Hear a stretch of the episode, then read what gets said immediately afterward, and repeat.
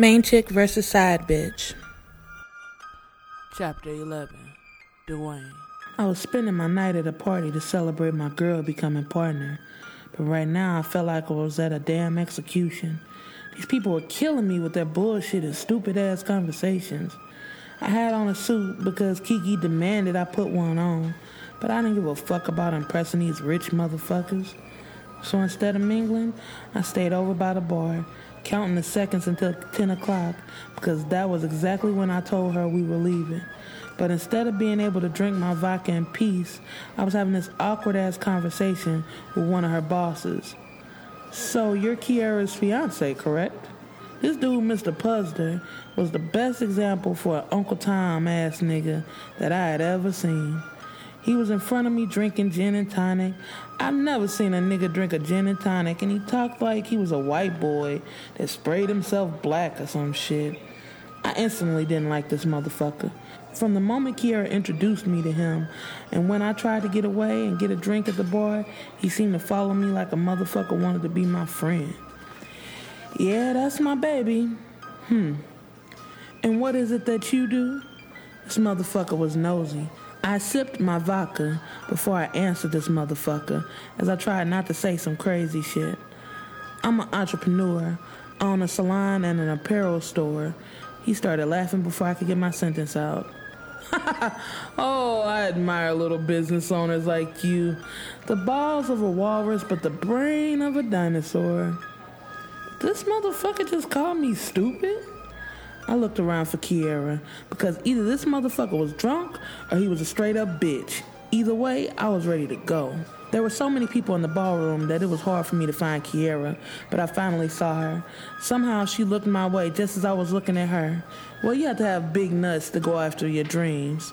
I gulped down my vodka and stood tall, fixing my suit as Kiera walked over with another woman.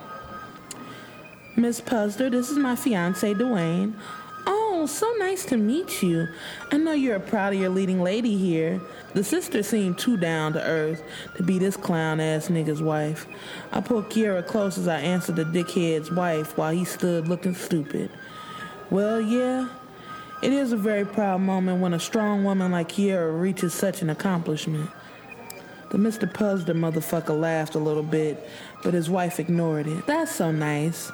So, when are you two getting married? Kiera looked at me, but she opted to answer her damn self. I'm thinking when I finally get my caseload under control, so probably in the next six months or so. Have you picked a location? Um, no, not yet. Hell no, we hadn't picked a location because I wasn't ready to get married. I didn't say that because, of course, the puzzle motherfucker had to say something. You should get married at the Grand Laurie Hotel. Lovely place. I just heard of that place, but I couldn't remember where. Oh, yes. Chris just took me there for our 20th anniversary last week. Kiera started coughing as she said that, and the puzzler dude looked like he wanted to laugh. It's a beautiful place. Be sure to look into it for sure. W- what's the name again? I asked him, trying to remember where I had seen or heard about this place. It's the Grand Laurie downtown. It's a huge building with an amazing view.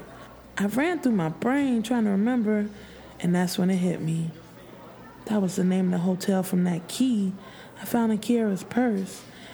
Yep, me and the wife have been going there for years. It's my favorite place.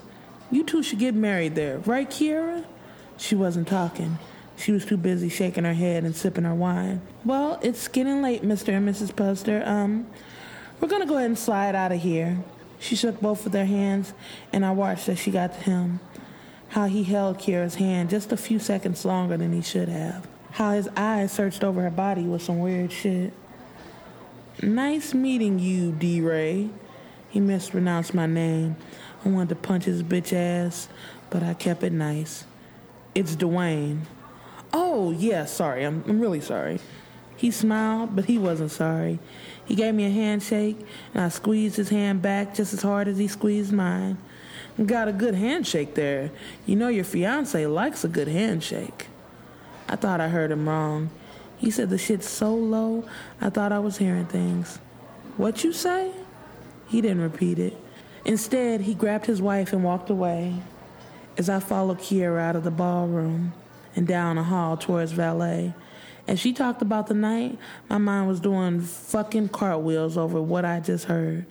You know your fiance likes a good handshake. Baby, um, do you have the valet ticket? She smiled, but I didn't find shit funny. I handed her the ticket as I watched her, thinking of how just a week ago she had the key in the same hotel that the motherfucker was just talking about. She never mentioned him, but now he was an expert in everything about us, talking to me like he knew some shit about me. So, is your boss always like that? She froze when I asked about him. Uh, what do you mean? An asshole, a dickhead, a bitch. Is he always like that? She shook her head. No, he's he's just he's just a little weird, Dwayne. Don't worry about it. She laughed and I didn't as the valet pulled up to the car. I got in the driver's side of my Benz and the valet closed the passenger door for her. I sped off the lot, not burning rubber, but damn close. What's wrong with you? Why are you driving so fast? I didn't feel well. Something wasn't right, and I was gonna get to the bottom of this shit. Kiera, some shit don't feel right. I told her as I hopped on the highway, pushing my car to 80 miles an hour. Come on with that shit, Dwayne. You do this every time I try to take you somewhere out of your comfort zone. No, the fuck I don't. You never want to do anything with me as you always get this dumb ass madness going on. I was pissed, but I wasn't imagining shit. Yeah, you would be the same way. I told her as I made my way home, not even wanting to go over this in the car. I sped faster, she shut up, and I turned the music all the way up. The louder the radio was, the clearer my thoughts came. The fact that she, he was talking about that hotel, to all the other little remarks he made, but the last one took the cake. We got home in record time. Pulling into the parking lot, I was about to get out, but I stopped Kiera before she could set her feet on the ground. Has he tried something with you? Come on, Dwayne, what the fuck? I didn't understand why she was getting mad. Did he? No, he. He. Tell me the fucking truth. I know what I felt. I felt that something wasn't right. You don't have to yell at me. I told you I got out of the car before she could finish her lie. Slamming the door, I opened the door to the apartment in record time.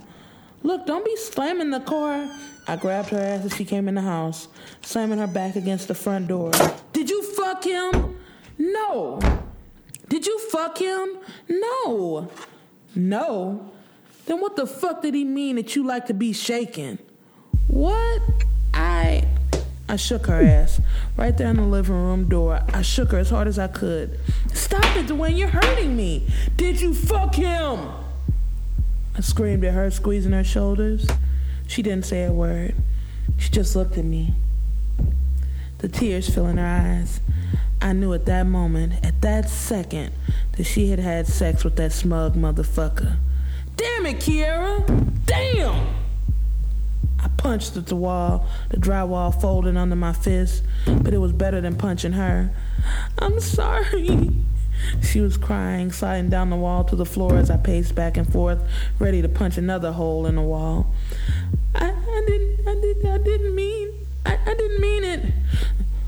I threw a vase at the wall, flowers and water crashing to the floor. I'm leaving. I wasn't dealing with this shit. Wait, baby, we can talk about this, please. Ain't shit to talk about. I screamed at her, pushing her to the side as she tried to grab me, and I walked out the door. In my suit and all, I walked to my car, got in, and pulled out before I fucked her up. Fuck! I screamed to the car, punching the steering wheel. Bitches can't do what we do, especially not to a nigga like me. I sailed down the road wanting to fuck somebody up. My main chick wasn't my main no more. She had fucked somebody else, and I was ready to kill a motherfucker over it. No matter how many bitches I fucked, Kiera's pussy belonged to me, and she had broken the cardinal rule. Don't ever give my pussy away. I always told her that. This was a fucked up night. And as I gripped the wheel, I knew only one thing was gonna help me get over this shit, and that was more pussy.